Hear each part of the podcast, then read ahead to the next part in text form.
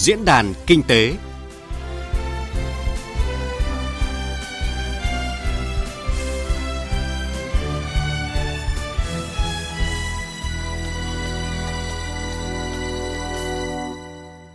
Thưa quý vị và các bạn, Nghị quyết 37 Trung ương về việc sắp xếp các đơn vị hành chính cấp huyện và cấp xã đặt ra mục tiêu đến năm 2021 cơ bản hoàn thành việc sắp nhập các quận, huyện, phường, xã, thị trấn chưa đạt 50% về hai tiêu chuẩn diện tích tự nhiên và quy mô dân số. Cùng với đó thì nghị quyết cũng khuyến khích các tỉnh thực hiện sắp xếp các đơn vị hành chính cấp huyện, cấp xã khác theo yêu cầu của địa phương khi đảm bảo yếu tố thuận lợi và được đa số nhân dân đồng thuận. Tháng 10 vừa qua, tỉnh Quảng Ninh đã lên phương án sáp nhập toàn bộ huyện Hoành Bồ vào thành phố Hạ Long, hình thành đô thị trực thuộc tỉnh lớn nhất cả nước. Với lợi thế là thành phố biển, sở hữu di sản, kỳ quan Vịnh Hạ Long và cũng đang có tốc độ phát triển nhanh chóng, năng động, việc mở rộng thành phố Hạ Long mang lại kỳ vọng rất lớn cho sự tăng trưởng trong tương lai gần. Tuy nhiên, quá trình thực hiện sáp nhập sẽ nảy sinh rất nhiều vấn đề về không gian đô thị, về tổ chức bộ máy, sắp xếp đội ngũ cán bộ cũng như thống nhất quy hoạch, quản lý nhà nước. Tỉnh Quảng Ninh, thành phố Hạ Long và huyện Hoành Bồ sẽ giải quyết những vấn đề này như thế nào? Để cùng quý vị và các bạn làm rõ hơn những nội dung này, cơ quan thường trú khu vực Đông Bắc, Đài Tiếng nói Việt Nam thực hiện chương trình diễn đàn kinh tế với chủ đề Sáp nhập Hạ Long Hoành Bồ, cơ hội và thách thức. Chúng tôi trân trọng giới thiệu các vị khách mời tham gia chương trình hôm nay.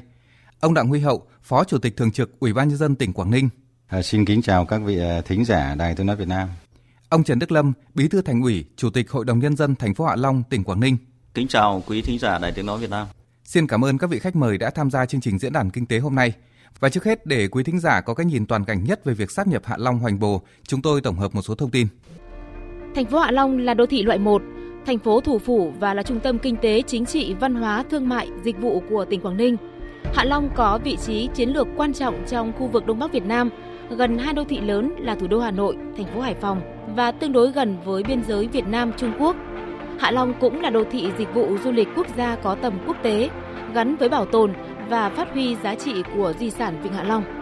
Hoành Bồ là huyện miền núi có diện tích tự nhiên lớn nằm ở phía tây của tỉnh Quảng Ninh, tiếp giáp với ba thành phố của tỉnh là Hạ Long, Cẩm Phả và Uông Bí. Theo định hướng quy hoạch vùng đã được Ủy ban nhân dân tỉnh phê duyệt, Hoành Bồ thuộc vùng đô thị trung tâm của tỉnh Quảng Ninh, kết nối với các địa phương miền Đông và miền Tây của tỉnh. Theo đề án mở rộng địa giới hành chính, không gian phát triển của thành phố Hạ Long và huyện Hoành Bồ của tỉnh Quảng Ninh, toàn bộ hơn 843 km vuông diện tích tự nhiên và dân số hơn 51.000 người của huyện Hoành Bồ sẽ nhập cùng toàn bộ gần 276 km vuông diện tích tự nhiên và dân số hơn 249.000 người của thành phố Hạ Long. Sau sắp xếp, điều chỉnh, đơn vị hành chính mới có tên gọi là thành phố Hạ Long có diện tích tự nhiên hơn 1.119 km vuông, đạt 746,08%, quy mô dân số hơn 300.200 người, đạt 200,17% so với quy định, trở thành đô thị loại 1 trực thuộc tỉnh lớn nhất cả nước. Đơn vị hành chính trực thuộc thành phố mới có 33 đơn vị cấp xã, bao gồm toàn bộ 20 phường thuộc thành phố Hạ Long, thị trấn Chới và 12 xã thuộc huyện Hoành Bồ hiện tại. Đối với thị trấn Chới, đề nghị nâng cấp lên thành phường Hoành Bồ. Hệ thống chính trị thống nhất theo mô hình chung trên cơ sở sáp nhập các cơ quan cấp huyện có chức năng tương đương của hai địa phương hiện tại, giữ nguyên tổ chức bộ máy ở cấp xã tỉnh Quảng Ninh phấn đấu năm 2019 hoàn thành việc sắp xếp, sắp nhập thành phố Hạ Long và huyện Hoành Bồ. Sau sắp xếp, tỉnh Quảng Ninh có 13 đơn vị hành chính cấp huyện, giảm 1 so với hiện nay, gồm 4 thành phố, 2 thị xã và 7 huyện. Vâng thưa quý vị và các bạn, như vậy là sau khi sắp nhập thì thành phố Hạ Long mới sẽ là thành phố trực thuộc tỉnh lớn nhất cả nước.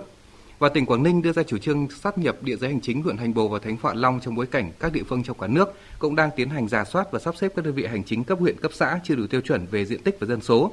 Tuy nhiên thì cả Hạ Long và Hoành Bồ đều không thuộc diện này. Vậy thì tại sao lại là hai địa phương này thưa ông Đặng Huy Hậu, Phó Chủ tịch thường trực Ủy ban nhân dân tỉnh Quảng Ninh? À, một cái thực tế hiện nay thì chúng ta thấy là thành phố Hạ Long là một cái trung tâm à, kinh tế, văn hóa, chính trị của tỉnh Quảng Ninh và trong năm vừa qua thì cái đô thị của Hạ Long này phát triển à, rất là nhanh ờ, và cái dư địa cho phát triển thành phố Hạ Long thì có thể nói rằng là gặp rất nhiều khó khăn. Các dự án lớn của các cái tập đoàn lớn đến với lại à, Quảng Ninh đến với Hạ Long à, gần như là cũng đã hết cái vị trí đất để có thể xây dựng những cơ sở hạ tầng. và trong khi đó thì Hoành Bồ lại sát với lại thành phố Hạ Long, tài nguyên thiên nhiên con người của Hoành Bồ thì cũng rất là đa dạng và có thể nói đây cũng là một cái tiềm năng rất lớn của Hoành Bồ để phát triển. À, nhưng mà trong giai đoạn hiện nay thì thành Bồ rất khó để phát triển nếu như vẫn cơ chế chính sách, vẫn con người, vẫn bộ máy, à, vẫn những cách làm như hiện nay thì à, có thể nói rằng là nếu phấn đấu đến 2025 mà Hoành Bồ lên được thị xã cũng là cả một quá trình thực sự là rất khó khăn. À, chính vì um, cái sự tương đồng về về địa giới, cái sự giáp danh về địa giới và cái thuận lợi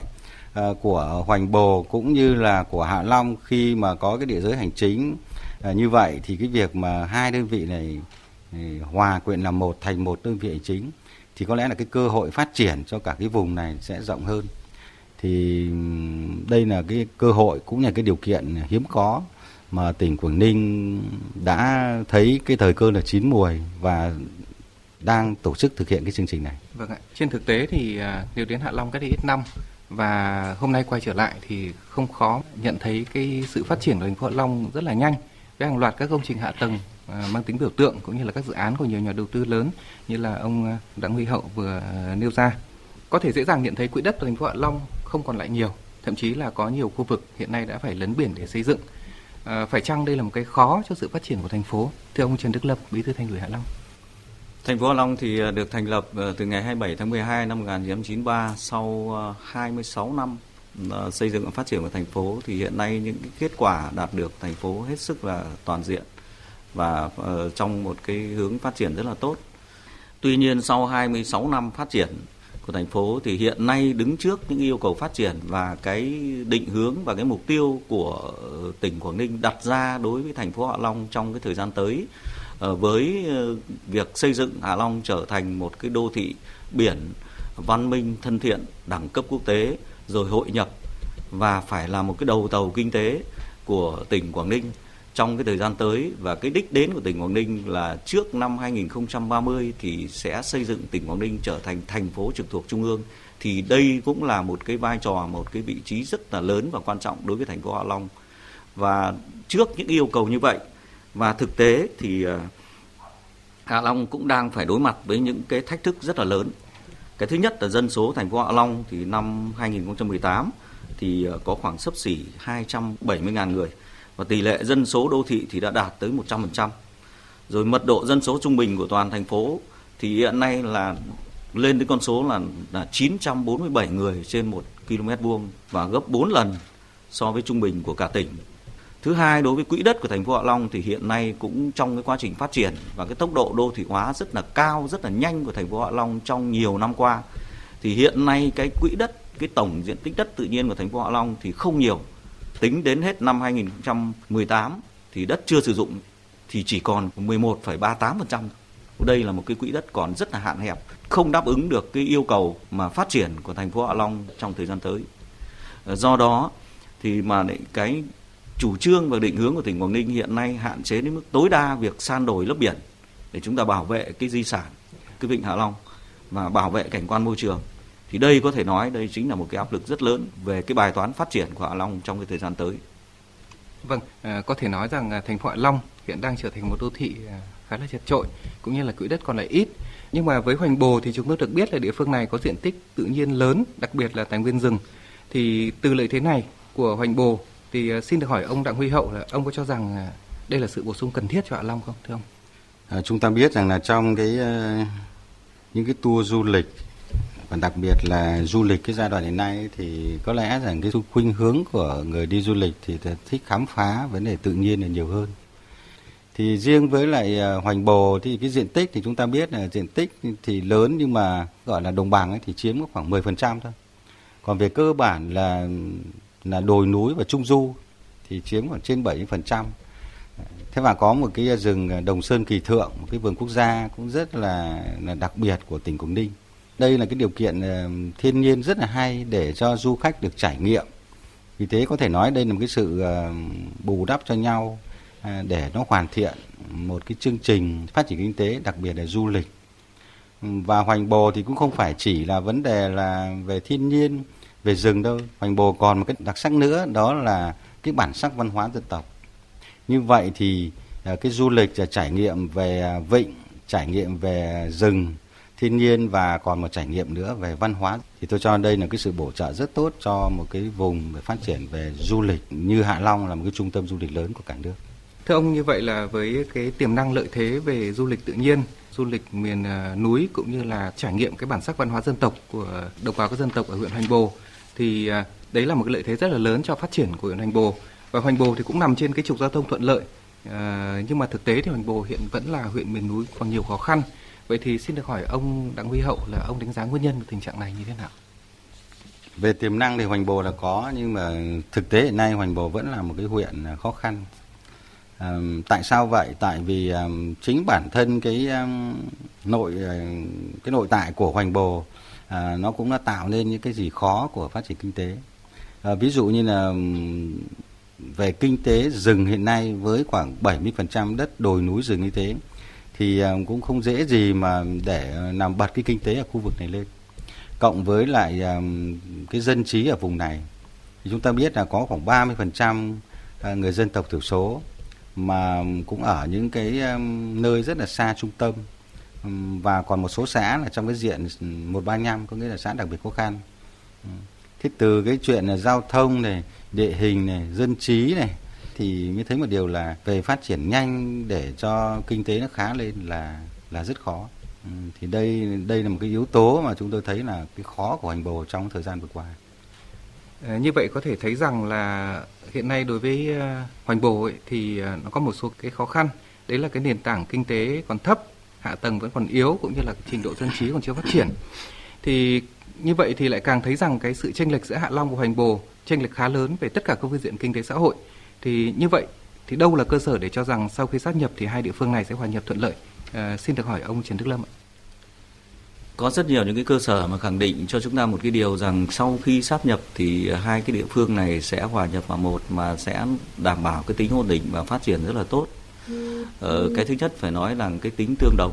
về cái vị trí địa lý, rồi các cái không gian của Hạ Long với Hoành Bồ vốn rất nhiều năm nay nó đã gắn kết với nhau rồi. Địa phương này là cái ờ, thị trường ờ, rồi là cái nơi nguồn cung cấp về những cái nguyên nhiên vật liệu đối với các cái địa phương kia để đảm bảo cho cái tính hoài hòa để phát triển cái thứ hai nữa, tức là vấn đề cái không gian phát triển thì ờ, chúng ta xác định rằng nó không có biên giới mà nó vấn đề kể cả vấn đề môi trường nó cũng không có biên giới. Cho nên khi mở rộng không gian phát triển thì nó cũng không có vấn đề gì bỡ ngỡ mà khó khăn đối với hai địa phương khi mà thực hiện các cái chủ trương cũng như các cái chính sách và các cái đường hướng các cái giải pháp trong cái quá trình phát triển. À, thứ ba nữa là các cái cơ sở các cái hoạt động sản xuất kinh doanh ở mỗi đơn vị mỗi địa phương thì nó đang có một cái thế mạnh nhất định thì nó có cái sự bổ sung bổ khuyết cho nhau. Ờ, ví dụ như cái uh, du lịch như ông ờ, phó chủ tịch thường trực của, của ủy ban tỉnh quảng ninh vừa đã nêu lên ấy, thì tỉnh uh, thành phố hạ long nó có cái thế mạnh về cái phát triển về du lịch biển. Thì hoành bồ nó sẽ bổ sung cho để đảm bảo cho cái phát triển về du lịch giữa rừng và biển nó hài hòa hơn và nó mở rộng cái không gian nó tốt hơn. Rồi ngành nghề phát triển thì cái công nghiệp hiện nay của Hạ Long thì cũng phát triển rất là tốt. Thì hiện nay thì khi mà chúng ta mở rộng cái không gian phát triển ấy ra thì nó sẽ đảm bảo uh, cái hài hòa cho cái, cái cái cái phát triển về công nghiệp giữa Hạ Long với Hoành Bồ và một loạt các cái ngành uh, kinh tế khác thì nó cũng đảm bảo như vậy có thể kết luận rằng là hiện cũng đang là thời điểm thuận lợi để tiến hành cái cuộc sát nhập cũng được coi là lịch sử này phải không thưa ông? quả thực đây là một cái ờ, thời điểm mà chúng ta nói là sát nhập cuộc sát nhập lịch sử nó hội tụ đầy đủ những cái điều kiện ờ, cần và điều kiện đủ ờ, Ờ, nghị quyết từ của trung ương đến quốc hội rồi chính phủ thì cũng đây là những cái cơ sở hết sức là tốt, thuận lợi và có những cái định hướng rất tốt. Rồi đặc biệt đối với tỉnh Quảng Ninh ờ, khi mà xây dựng tỉnh Quảng Ninh và thành phố Hạ Long trong cái giai đoạn tới thì đặt ra một cái mục cái mục tiêu và cái mục đích là thành phố Hạ Long phải trở thành một cái đô thị trung tâm và một cái tầm nó đủ lớn ờ, dẫn dắt là một cái đầu tàu kéo về vấn đề kinh tế cho tỉnh Quảng Ninh cũng như là cấp vùng. Đặc biệt là nó đúng và trúng với thời điểm và đáp ứng những cái yêu cầu phát triển trong trước mắt cũng như đặc biệt là đáp ứng cái yêu cầu phát triển về tương lai của thành phố Hạ Long trong cái giai đoạn tới. À, vâng, thời điểm này thì cái việc sát nhập Hoành Bồ và Hạ Long nó cũng là cái câu chuyện uh, thu hút khá là nhiều cái sự quan tâm của của cái dư luận cũng như là của bà con nhân dân. Và cái chủ trương sát nhập Hạ Long Hoành Bồ của tỉnh Quảng Ninh thì chúng tôi cũng ghi nhận được một số ý kiến. Xin mời ờ, quý vị thính giả cùng các vị khách mời nghe các ý kiến này việc mở rộng không gian đô thị thành phố Hạ Long là sự cần thiết để đáp ứng yêu cầu phát triển là thành phố cấp vùng, là đô thị xanh, thông minh. Sau khi sắp nhập thì ờ, thành phố Hạ Long sẽ là một cái thành phố loại 1 mà cái tầm cỡ là lớn nhất cả nước rồi. Thế cái đó cũng là niềm vinh dự tự hào. Nói chung là thuận lợi trong cái việc phát triển kinh tế rồi du lịch và cái cái lưng cái tầm của cái thành phố Hạ Long lên. Chúng tôi là những người dân của thành phố Hạ Long đã được về thành phố Hạ Long được 18 năm rồi thì chúng tôi thấy là chúng tôi hoàn toàn thấy tự tin về cuộc sống ở thành phố Hạ Long và mong muốn rằng là người dân Hoành Bồ cũng sẽ hòa nhịp nhanh chóng cùng với nhịp sống của người dân của thành phố Hạ Long. Cái nội dung cái chủ trương này đấy là cũng phải nói là cũng đã tạo được cái sự quan tâm rất là lớn của nhân dân thị trấn Chới và với cái tinh thần là đồng thuận rất là cao, nhân dân là cái tinh thần rất là phấn khởi. Chúng tôi cũng kỳ vọng rất nhiều vào sự phát triển trong tương lai của huyện Hoành Bồ cũng như là của thị trấn Chới. Sẽ có các cái nhiều nhà đầu tư quan tâm và đầu tư dự án để phát triển kinh tế. Thì đây là một cái sự chuyển mình của đất nước nói chung và của tỉnh Quảng Ninh nói riêng là cái sự phát triển đi lên. Tôi cho rằng là sự tất yếu. Băn khoăn thì bây giờ là đường xá chưa hoàn thiện. Môi trường thì như vậy cũng còn chưa được đảm bảo. Thành phố vào thì một cái môi trường cho nó được sạch sẽ hơn và đường xá của dân đi lại nó rộng hơn, nó thoáng hơn. Đấy, cho nên là dân ấy thì lo đi xa là tôi thấy rằng là cái việc mà đi lại của dân là cái quan trọng, đấy, cái hành chính. Bà con ở trên vùng cao cũng có những cái băn khoăn. Thứ nhất là ví dụ như là thuế về trước bạ về những cái tài sản ấy thì bà con lại sợ là nó lại ngang bằng với thành phố Hạ Long vấn đề về những cái chế độ đóng góp rồi là những cái việc mà không được ưu tiên những cái điểm như vùng sâu vùng xa như trước nữa thì có một số cái băn khoăn. Thưa ông Đặng Huy Hậu, Thế như vậy là dù vẫn còn một vài ý kiến băn khoăn nhưng mà cái chủ trương sáp nhập Hoành Bồ với thành phố Hạ Long của tỉnh Quảng Ninh đã được cái sự đồng thuận rất là cao của người dân và chúng tôi được biết là cái tỷ lệ đồng thuận của người dân thành phố Hạ Long là hơn 99%, còn tỷ lệ đồng thuận của người dân à, huyện Hoành Bồ là hơn 96%. Thì để có được kết quả này thì Quảng Ninh đã tiến hành như thế nào thưa Đặng Huy Hậu? Ừ, những cái băn khoăn của người dân vừa rồi chúng ta nghe thì cái, cái băn khoăn ấy thực sự là rất là chính đáng Thế và điều này thì ờ, khi tiến hành cái việc sát xét nhập thì chúng tôi cũng đã lường trước được những cái khó khăn đó. Và Quảng Ninh đã triển khai chúng tôi cho rằng là hết sức là bài bản. À, cái đầu tiên là phải nói rằng ấy là phải bàn trong cái tập thể của lãnh đạo một cái sự thống nhất rất là cao, một cái ý chí cao. À, từ cái chuyện đó thì mình phải công khai minh bạch với bà con, đặc biệt với người dân của Hoành Bồ và Hạ Long và để cho người dân để hiểu một cách cặn kẽ là nhập vào với nhau ấy thì thuận cái gì khó cái gì được cái gì và mất cái gì. Thế và những cái gì khó khăn thì phải à, mình cũng phải công khai để giải thích và trả lời cho người dân một cách hết sức là minh bạch. À, thế và kể cả đội ngũ cán bộ cũng thế thôi. Cán bộ cũng không phải không có cái tâm tư thì cũng phải à, có phương án và cũng phải giải thích để cho đội ngũ cán bộ à, hoành bố nhà Hà Long hiểu được và đồng thuận cho cái chủ trương. À, và chúng ta thấy là tất cả những cái việc làm mà liên quan đến đời sống của người dân ấy thì phải để cho dân biết. Và thực sự dân cũng phải được bàn cái việc này đều một cách hết sức là công khai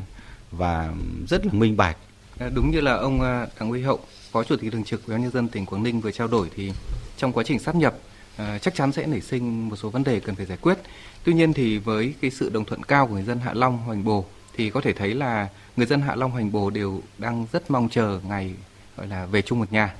Ờ, nhưng cùng với đó thì vẫn còn một vài cái băn khoăn. Ví dụ như là khi tiến hành sát nhập thì các hoạt động sản xuất, kinh doanh cũng như là cái sinh hoạt của người dân, đặc biệt là người dân vùng nông thôn, vùng đồng bào dân thiểu số bị ảnh hưởng. À, vậy thì chúng ta có phương án như thế nào à, để à, hạn chế những cái tác động à, đến đời sống và sinh hoạt của người dân? À, xin được hỏi ông Trần Đức Lâm. Ờ, tất nhiên là nó sẽ có một số những cái ờ, khó khăn đối với lại khi mà chúng ta mở rộng cái địa giới hành chính tức là không gian phát triển nó rộng hơn nhưng mà ảnh hưởng đến cái vấn đề sản xuất kinh doanh và một số người dân người ta có băn khoăn thì chúng tôi thấy cái đấy hết sức là chính đáng. Ờ, tuy nhiên thì ngay trong cái nghị quyết số 18 của ban chấp hành đảng bộ tỉnh Quảng Ninh, rồi trong cái đề án thì cũng đã có những cái giải pháp vấn đề đó. Và chúng tôi nghĩ trong cái thời gian trước mắt sẽ không có vấn đề gì khó khăn lớn đối với những người những người dân và đảm bảo sản xuất kinh doanh. Ví dụ thủ tục ờ, về mặt hành chính của họ chẳng hạn, thì ờ, tỉnh Quảng Ninh cũng đã đưa ra một cái giải pháp là hiện nay chúng ta vẫn duy trì các cái trung tâm hành chính công của các cái địa phương, rồi các cái bộ phận tiếp nhận trả kết quả điện tử tới cấp phường cấp xã vẫn duy trì các cái hoạt động để ờ, không có vấn đề gì liên quan thủ tục. Còn về vấn đề băn khoăn về vấn đề sản xuất kinh doanh hiện nay của người dân ý, thì ờ, tôi nghĩ rằng cái này nó sẽ là thuận lợi hơn. Bởi vì sản xuất kinh doanh hiện nay ngay từ đầu tiên chúng ta đã trao đổi với nhau thì hiện nay thị trường Hạ Long là một cái thị trường phát triển về du lịch dịch vụ rất tốt. Thì đây là một cái sự bổ khuyết mà một cái thị trường rất tốt cho cái sản xuất kinh doanh và tiêu thụ những cái sản phẩm hiện nay về phát triển về nông nghiệp công nghệ cao. Ờ, những cái sản phẩm của ờ, người dân của huyện Hoành Bồ thì tôi nghĩ rằng cái vấn đề này cái thị trường nó nó mở rộng. Thưa quý thính giả và quý vị khách mời, ờ, khi tiến hành sắp nhập thì các cái vấn đề về quản lý nhà nước cũng như là cái kinh tế xã hội chắc chắn thì cũng sẽ bị tác động. Và trong khi Hạ Long và Hoành Bồ đều là hai địa bàn có không ít vấn đề liên quan đến ờ, các dự án như là đất đai hay an ninh trật tự, quản lý tài nguyên. Và phóng viên của VV Đông Bắc đã thực hiện ờ, một cái phóng sự vào cái thời điểm tháng 10 vừa qua khi mà có thông tin về chủ trương sát nhập hai địa phương này. À, mời quý vị thính giả và quý vị khách mời cùng nghe. 10 giờ sáng, hàng dài xe ô tô tấp nập nối nhau vào khu vực dự án khu dân cư đô thị Bắc Cửa Lục, xã Lê Lợi, huyện Hoành Bồ. Đây là khu vực ven vịnh Cửa Lục, nhìn thẳng sang cảng Cái Lần, thành phố Hạ Long. Những người có mặt tại đây trải bản đồ quy hoạch xem xét, bàn thảo, thương lượng việc mua bán các lô đất. Theo sự giới thiệu của một cò đất, chúng tôi được giới thiệu tận tình vị trí của các lô đất đẹp kèm giá cả. Tất cả ở Bắc Cửa Lục đều là 300 mét, hướng ra mặt biển bây giờ tầm 11 triệu các bạn ạ. 7 triệu mặt trong giá nó thay đổi theo ngày ấy tất cả đấy đều có sổ hết rồi. Sang tên một tí là xong mà. Dễ mà. Vào hết tiền thì sang tên mà. Cò này lý giải giá đất cao vì đây là vị trí đẹp, đón đầu hướng lên cầu Cửa Lục 1 sẽ được xây dựng vào năm 2020, đồng thời khẳng định đang nắm trong tay quy hoạch mật và đọc vành vách những dự án đã có sổ đỏ có thể chuyển nhượng ngay như dự án Bắc Cửa Lục, Thôn Làng, Thạch Bích. Tuy vậy, một cò đất khác có tiếng tầm trong giới lại khẳng định đất đài tại dự án Bắc Cửa Lục không thể mua được. Người này giới thiệu chúng tôi sang xã Thống Nhất với những lô đất tiềm năng, cũng thuận tiện giao thông với Hạ Long hơn. Tại đây, cò này cho biết có thể gom đất của dân với giá hữu nghị. Đầu năm nay, giá một lô sắt đường quốc lộ diện tích khoảng 200m2 đất ở chỉ khoảng 400 triệu đồng, nhưng nay đã lên tới hơn 2 tỷ đồng. Nhiều vị trí khác chỉ gần 1 triệu một mét vuông, này cũng tăng chóng mặt đắt lắm bây giờ nó, nó lên kinh quá mười mấy triệu đến 20 chưa đến hai mươi triệu. Nó thổi lên đấy ác lôi nó cũng đổ rồi mà nó quả đấy. Đồng lắm. Tính nhầm nó cứ một cái miếng đất thế rồi nó cứ cân lên đến đến hai tỷ mấy cứ mua vào cái xong lại bán ra luôn đi. Lấy cái đấy bây giờ tỷ tám mà lớn lên lên ngay đấy có thể bán được hai tỷ tư hai tỷ rưỡi đấy. Có mấy hôm mà lên được bốn năm năm sáu trăm triệu làm gì ra đâu. Bà Hoàng Thu Phương, bí thư chi bộ, trưởng thôn An Biên 2, xã Lê Lợi, nơi có dự án khu đô thị Bắc Cửa Lục cho biết, những lô đất này nhiều năm trước bán không ai mua bởi dự án đã tồn tại hàng chục năm nhưng đến nay mới chỉ có mặt bằng bỏ không, chưa có cơ sở hạ tầng tối thiểu. Một số đối tượng đến tận các hộ dân để hỏi mua đất, có một số hộ dân là kinh doanh là dao động. Bây giờ một lúc người ta lên tầm 4 đến 5 tỷ cũng dao động là muốn bán. Có nhà có một số diện tích đất nông nghiệp cũng có rất nhiều các đối tượng vào hỏi mua đất nông nghiệp ở dưới cái khu vực dưới đường chối của Ai đấy, thậm chí là có ngày xe ô tô vào tấp nập luôn. Không chỉ giao dịch trực tiếp tại hiện trường, các nhà môi giới cũng hoạt động tích cực trên mạng xã hội và các trang web bất động sản. Nhiều người tranh thủ thời cơ lướt sóng, mời chào mua đi bán lại để ăn chênh lệch, thu lợi hàng trăm triệu đồng chỉ sau 1 đến 2 giao dịch. Ông Nguyễn Hữu Nhã, Phó Chủ tịch Ủy ban nhân dân huyện Hoành Bồ cho biết, giải rác từ đầu năm 2019 khi có thông tin xây dựng quy hoạch chung huyện Hoành Bồ, hiện tượng sốt đất đã xảy ra. Các cò đất còn gửi tin nhắn tới một số cán bộ, công chức huyện để chào mời đầu tư, mua đi bán lại các lô đất thuộc các dự án đầu tư hạ tầng. Tuy nhiên, ông Nguyễn Hữu Nhã khẳng định đây chỉ là thủ đoạn làm thị trường của chính nhóm môi giới với nhau, ngụy tạo giao dịch mồi để dụ khách hàng đổ tiền vào mua đất. Khi không còn sốt đất ảo, giá đất giảm sâu sẽ khiến các nhà đầu tư mắc kẹt, gây mất an ninh trật tự, phát sinh tín dụng đen và khó khăn cho công tác bồi thường, giải phóng mặt bằng trên địa bàn. Vâng thưa các vị khách mời, ờ, với một đô thị thì tình trạng sốt đất ảo, thổi giá đất hay là bong bóng bất động sản thì chính là một trong những vấn đề gây khó khăn cho công tác quản lý cũng như gây lo lắng và bất an cho dư luận. À, nhận định của ông về vấn đề này như thế nào, thưa ông Đặng Huy Hậu, Phó Chủ tịch thường trực Ủy ban nhân dân tỉnh Quảng Ninh? Khi Hoành Bồ mà có cái chủ trương là quy hoạch điều chỉnh quy hoạch thế rồi ờ, sát nhập với thành phố Hạ Long thì đương nhiên là những cái đối tượng mà trục lợi thì cũng lập lại cái bài toán ờ, thế và chúng tôi thì cũng lại phải kịp thời phải phải chỉ đạo Ờ, hoành bồ đình chỉ ngay và dừng ngay tất cả các cái giao dịch liên quan đến mua bán đất và cũng phải tuyên truyền cho bà con nhân dân ừ, để không bị mắc vào những cái ờ, tình trạng sốt ảo như hiện nay. Cũng liên quan đến ờ, vấn đề tài nguyên môi trường thì Vịnh Hạ Long là tài nguyên đặc biệt, đóng vai trò rất là quan trọng đối với thành phố Hạ Long cũng như là cả tỉnh Quảng Ninh. Thì tuy nhiên vấn đề tiêu cực với môi trường từ bờ vịnh Cửa Lục vốn thuộc địa bàn à, của Hoành Bồ đổ ra vịnh Hạ Long hiện tại vẫn chưa được giải quyết triệt để. Vậy thì việc bảo vệ di sản sẽ được giải quyết như thế nào sau khi ờ, thành phố Hạ Long được mở rộng thưa ông Trần Đức Lâm? Khi mà sắp nhập thì cái việc đầu tiên tỉnh Quảng Ninh chỉ đạo đó chúng ta phải ờ, uh, giả soát lại tất cả các cái quy, quy hoạch và phải hợp nhất lại các cái quy hoạch và theo một cái hướng phát triển chung của thành phố Hạ Long và trong đó có một cái quy hoạch rất là quan trọng đó là bảo vệ cái môi trường thì trong đó thì ờ, chúng ta được biết rằng khi mà cái vịnh cửa lục hiện nay từ hoành bồ đổ ra là có 6 con sông cũng có hoành bồ cẩm phả ra cái vịnh cửa lục. Và trong đó thì chủ yếu các cái con sông xuất phát từ ờ, hoành bồ đưa ra. Thì vấn đề trong nhiều năm qua thì trong cái phát triển ở hai bên bờ xung quanh cái bờ của cái vịnh cửa lục này thì nó cũng còn nhiều những vấn đề bất cập trong cái phát triển các cái ngành nghề phát triển. Thì ngay sau khi mà chúng ta sắp nhập và có cái quy hoạch ấy, thì thành phố Long sẽ phải giả soát và đề xuất với tỉnh chúng ta phải sắp xếp lại các cái cơ sở sản xuất. Và đặc biệt là các cái sản xuất công nghiệp mà nó không, chưa thân thiện lắm về vấn đề môi trường thì chúng ta cũng phải nhanh chóng để xử lý vấn đề đó, để giải cái bài toán về vấn đề cái tác động trực tiếp mà gây ô nhiễm ra cái vịnh cửa lục. Hiện nay cái hệ sinh thái rừng ngập mặn của vịnh bắc cửa lục hiện nay ờ, nó cũng còn rất là tốt và chúng ta phải tiếp tục duy trì cái cái cái hệ sinh thái rừng ngập mặn đó đấy để nó đây là một cái cái cái máy lọc lọc nước trước khi mà đưa ra vịnh Hạ Long cũng là rất là tốt. À, thưa các vị khách mời thì như là phần trên của chương trình thì phóng viên của chúng tôi cũng đã ghi nhận được một vài ý kiến của người dân Hạ Long à, lo ngại rằng à, sau khi sát nhập à, Hoành Bồ vào Hạ Long thì à, thành phố Hạ Long sẽ phải chia sẻ cái nguồn lực à, để xóa đói giảm nghèo cũng như là đầu tư nâng cấp hạ tầng cho Hoành Bồ.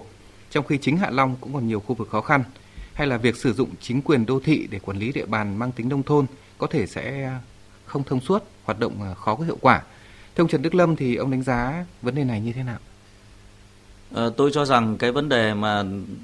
khi mà ý kiến mà đưa ra mà sắp nhập Hoành Bồ vào thành phố Hạ Long thì có cái sự phân tán rồi chia sẻ nguồn lực nhưng mà tôi thì tôi đánh giá là nó nó lại không phải là chia sẻ nguồn lực mà đây là chúng ta là tập trung nguồn lực dạ. để cho cái định hướng phát triển nó toàn diện hơn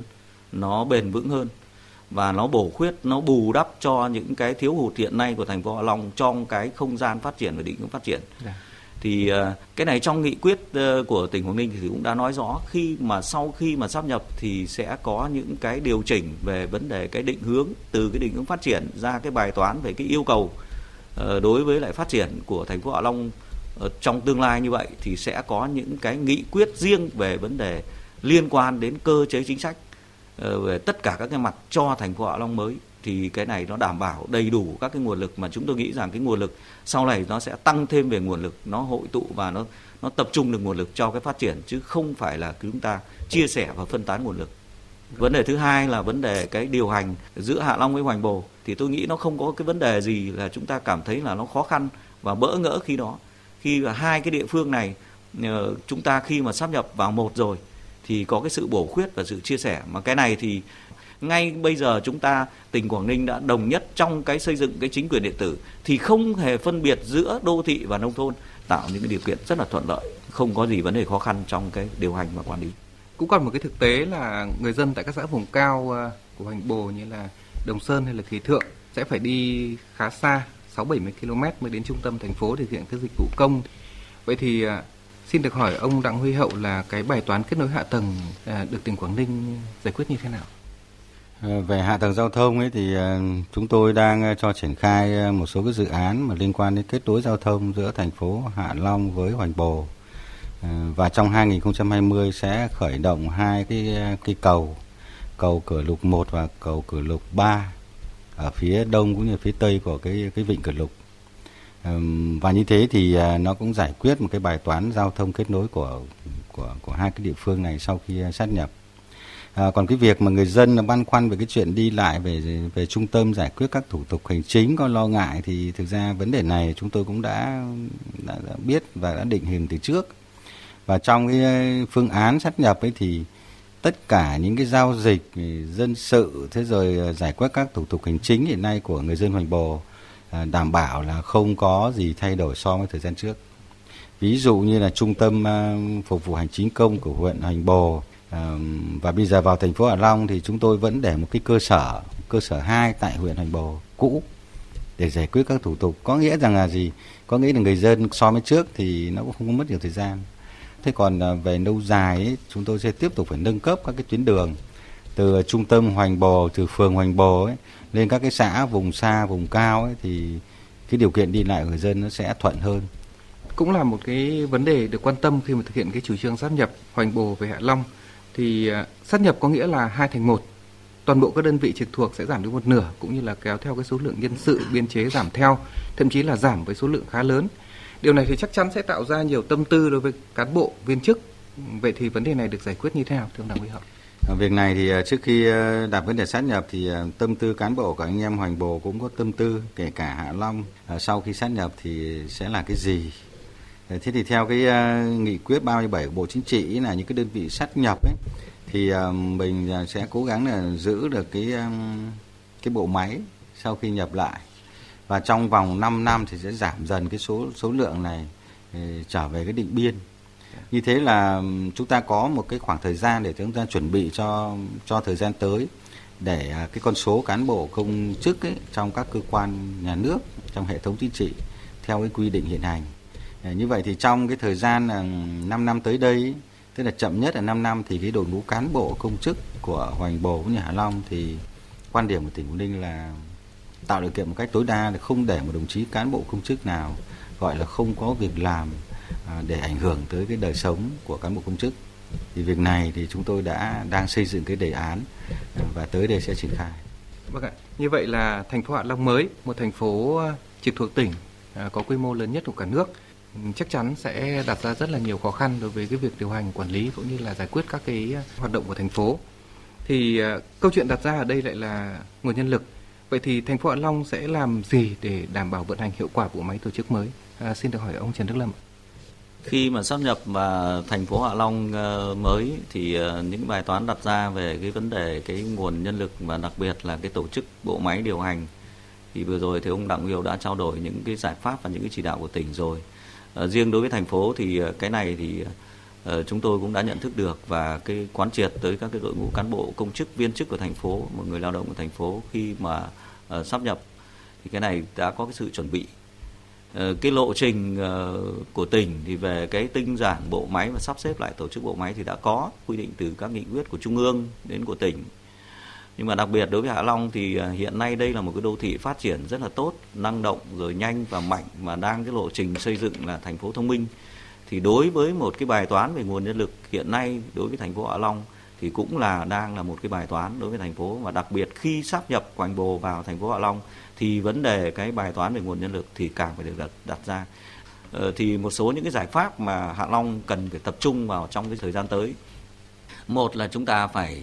uh, lên được cái làm tốt được cái quy hoạch về cái đào tạo cái nguồn nhân lực mà hiện nay các cái cơ sở đào tạo về cái nguồn nhân lực chất lượng cao đối với thành phố Hạ Long trong ờ, nhiều năm qua thì cũng đã cơ bản đáp ứng được những vấn đề đó. Uh, thứ hai tức là phải tiếp tục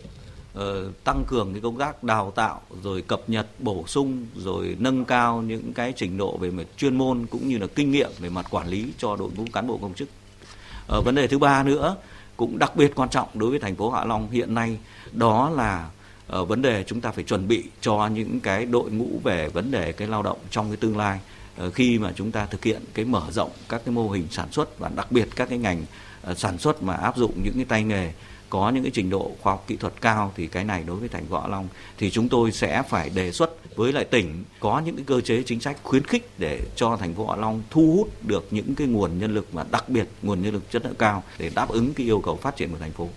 À, vâng, thưa quý vị và các bạn, à, thưa các vị khách mời, À, ngày 2 tháng 11 vừa qua, thì Hội đồng Thẩm định Trung ương đã thông qua đề án sắp xếp các đơn vị hành chính cấp huyện, cấp xã trên địa bàn tỉnh Quảng Ninh giai đoạn 2019-2021 À, xin được hỏi ông à, Đặng Huy Hậu, điều này có ý nghĩa như thế nào đối với à, tỉnh Quảng Ninh ạ? À, Quảng Ninh thì à, thời kỳ đầu ấy là, là chúng tôi cũng chưa đặt vấn đề tới cái việc ừ, sát nhập điều chỉnh các cái à, đơn vị hành chính mà mà gọi là đủ các tiêu chí. À, thế nhưng mà sau này thì à, với rất nhiều các cái à, lý do khác nhau, cơ hội vận vận hội vận hội đã tới thì chúng tôi quyết định là là sát nhập ừ, Hoành Bồ vào với lại Hạ Long. À, và đây có thể nói rằng là một cái công việc ừ, mang tính chất lịch sử của tỉnh Quảng Ninh. Thế và đương nhiên trong quá trình triển khai tổ chức thực hiện đấy thì ngoài một cái sự quyết tâm rất cao của lãnh đạo tỉnh rồi đội ngũ cán bộ và đặc biệt là người dân thì chúng tôi cũng thấy có một cái sự ủng hộ rất là lớn của các bộ ngành trung ương và các đồng chí lãnh đạo đảng nhà nước khi mà thấy Quảng Ninh có một cái quyết tâm như thế thì cũng rất là động viên và trong quá trình ờ, triển khai thực hiện cái đề án đấy thì ờ, chúng tôi đã tranh thủ được cái sự hỗ trợ ờ, của các bộ ngành đặc biệt là Bộ Nội vụ và một số bộ có liên quan. Vì thế mà cái ngày mùng 2 tháng 11 ấy, thì hội đồng thẩm định của chính phủ đã thông qua cái đề án này Quảng Ninh với một cái thời gian rất là là, là ngắn và cái số ừ, đồng thuận rất là cao. À, 18 bộ ngành trung ương là đồng thuận rất cao. À, và ừ, chúng tôi hoàn chỉnh lại một số những cái chi tiết nhỏ à, để chính thức là chính phủ sẽ trình với lại thường vụ quốc hội và theo chúng tôi biết chương trình ấy thì sẽ cố gắng là thông qua trong cái tháng 11 và như thế thì có thể nói rằng là thì đây là một cái đây là một cái một cái sự kiện mang tính lịch sử với tỉnh Quảng Ninh nói chung và với người dân của các cái uh, xã rồi uh, các cái uh, huyện và thành phố mà được trong cái dịp sát nhập đợt này. Và đây tôi cho là một cái thành tích rất là lớn với lại tỉnh Quảng Ninh trong cái việc sắp xếp đơn vị hành chính cái giai đoạn 29-21. Thưa quý vị và các bạn, việc sát nhập địa giới hành chính huyện Hoành Bồ vào thành phố Hạ Long sẽ tạo nên không gian phát triển xứng tầm, phát huy tiềm năng lợi thế của Hạ Long và Hoành Bồ, tiếp tục thực hiện chủ trương của Đảng về tinh gọn bộ máy, nâng cao hiệu lực hiệu quả hoạt động, tạo sức bật mới cho tỉnh Quảng Ninh trong giai đoạn tới. Đồng thời đây cũng là điều kiện tốt để tiếp tục thu hút các nhà đầu tư chiến lược với các dự án lớn, giải quyết được vấn đề môi trường tự nhiên vốn là thách thức từ nhiều năm nay của cả Hoành Bồ và Hạ Long, mở ra một tương lai mới cho thành phố bên bờ di sản. Truyền thuyết kể rằng ngọn núi Bài Thơ giữa lòng thành phố Hạ Long vốn là anh em sinh đôi với núi Mằn ở Hoành Bồ. Câu chuyện về hai ngọn núi phần nào cho thấy sự gần gũi, gắn bó của hai địa phương bên bờ vịnh Cửa Lục. Chị Lý Thị Xuân, người dân tộc Giao, bí thư chi bộ, trưởng thôn Thác Cát, xã Hòa Bình, huyện Hoành Bồ trực tiếp ghi nhận ý kiến của bà con chia sẻ. Việc trở thành người dân thành phố là niềm vui lớn cùng kỳ vọng cho tương lai. Cái chủ trương này mang à, ý nghĩa tầm quan trọng rất lớn đối với bà con dân tộc chúng tôi thì cũng sẽ học hỏi rất là nhiều điều cách làm hay để bà con phát triển về tất cả mọi mặt từ à, đời sống về à, kinh tế xã hội tới đây sẽ hướng tới một tương lai tốt đẹp hơn. Những ngày này, cả bộ máy chính trị của Hạ Long và Hoành Bồ đều đang tất bật chuẩn bị cho cuộc sắp nhập lịch sử khi đề án của Quảng Ninh được Trung ương thông qua. Ông Phí Tiến Lữ, Phó Bí thư Thường trực huyện ủy Hoành Bồ cho biết. Cán bộ đảng viên và nhân dân các dân tộc huyện Hoành Bồ rất là phấn khởi và cũng mong đợi cái quyết định của Ủy ban Thường vụ Quốc hội Trung ương của Chính phủ. Đối với nhân dân các dân tộc à, mong muốn là sau cái việc sát nhập này thì sẽ có một cái luồng không khí mới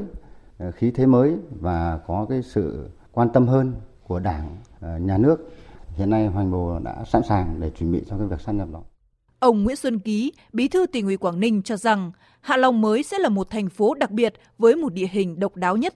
vừa có di sản kỳ quan, vừa có biển có sông, vừa có đồi núi, rừng và cả đồng bằng. Thành phố Hạ Long sẽ được xây dựng theo hướng phát triển bền vững dựa trên ba trụ cột chính: thiên nhiên được bảo tồn, con người được nâng cao đời sống vật chất, văn hóa, tinh thần, bản sắc văn hóa được bảo tồn và phát huy. Là đô thị loại 1 trực thuộc tỉnh lớn nhất cả nước, thành phố Hạ Long sẽ có một không gian đủ để phát triển không chỉ 20, 30 năm. Tầm nhìn xa hơn, thành phố thủ phủ ở vị thế mới sẽ là hạt nhân khởi động đủ tầm sức mạnh, hiện thực hóa mục tiêu xây dựng Quảng Ninh trở thành thành phố trực thuộc Trung ương. Thưa quý vị và các bạn, từ đòi hỏi của nhu cầu thực tiễn, việc sát nhập sẽ góp phần đưa Hạ Long, Hoành Bồ lên một tầm cao mới với kinh tế phát triển, thiên nhiên được bảo tồn, đời sống nhân dân không ngừng được nâng cao, văn hóa được giữ gìn, phát huy. Thành phố Hạ Long mới được kỳ vọng chính là hạt nhân khởi động đủ tầm sức mạnh với mục tiêu xây dựng Quảng Ninh trở thành thành phố trực thuộc trung ương trong tương lai gần. Điều này cũng minh chứng cho nỗ lực, quyết tâm cao của Đảng bộ, chính quyền, người dân tỉnh Quảng Ninh thông qua việc thực hiện sáp nhập đơn vị hành chính cấp huyện. Quảng Ninh sẽ tiếp tục khẳng định là địa phương đi đầu trong cả nước trong việc đổi mới, mạnh dạn, dám làm vì mục tiêu phát triển nhanh, mạnh, bền vững của địa phương cũng như của cả nước. Một lần nữa chúng tôi xin trân trọng cảm ơn các vị khách mời, ông Đặng Huy Hậu, Phó Chủ tịch Thường trực Ủy ban nhân dân tỉnh Quảng Ninh, ông Trần Đức Lâm, Bí thư Thành ủy, Chủ tịch Hội đồng nhân dân thành phố Hạ Long, tỉnh Quảng Ninh. Và đến đây chúng tôi xin kết thúc chương trình diễn đàn kinh tế ngày hôm nay. Chương trình do cơ quan thường trú Đài Tiếng nói Việt Nam khu vực Đông Bắc, tỉnh ủy, Ủy ban nhân dân tỉnh Quảng Ninh, Thành ủy, Ủy ban nhân dân thành phố Hạ Long và kênh thời sự VOV1 Đài Tiếng nói Việt Nam phối hợp thực hiện. Xin cảm ơn quý thính giả đã quan tâm theo dõi. Có bao giờ mảnh đất quê ta đẹp như bây giờ không em hỡi Em ở đâu, bình liêu hay móng cái, vàng danh hay cầm phả yên hương, đâu là quê hương em?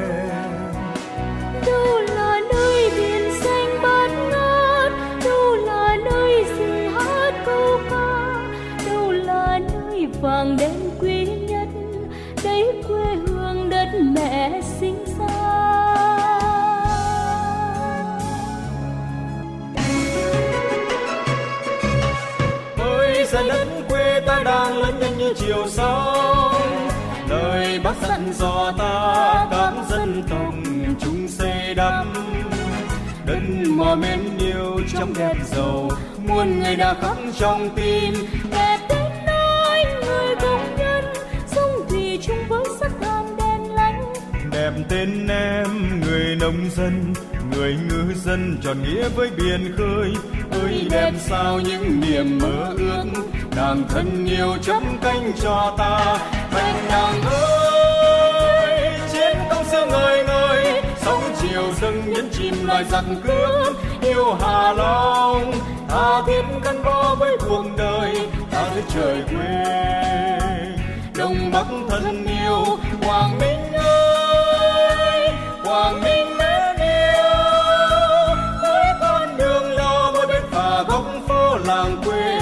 là những pháo đài gắn góc nơi đất anh hùng đất quân kiên trung. Như bài thơ ngàn năm đứng đó, vẻ vang thay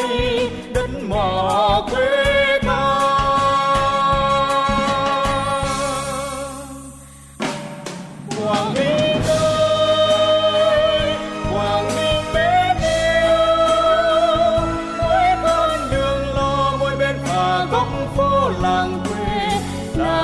pháo đài gắn góc đây đất anh hùng bất quân kiên trung. như núi bài thơ ngàn năm đứng đó vẻ vang thay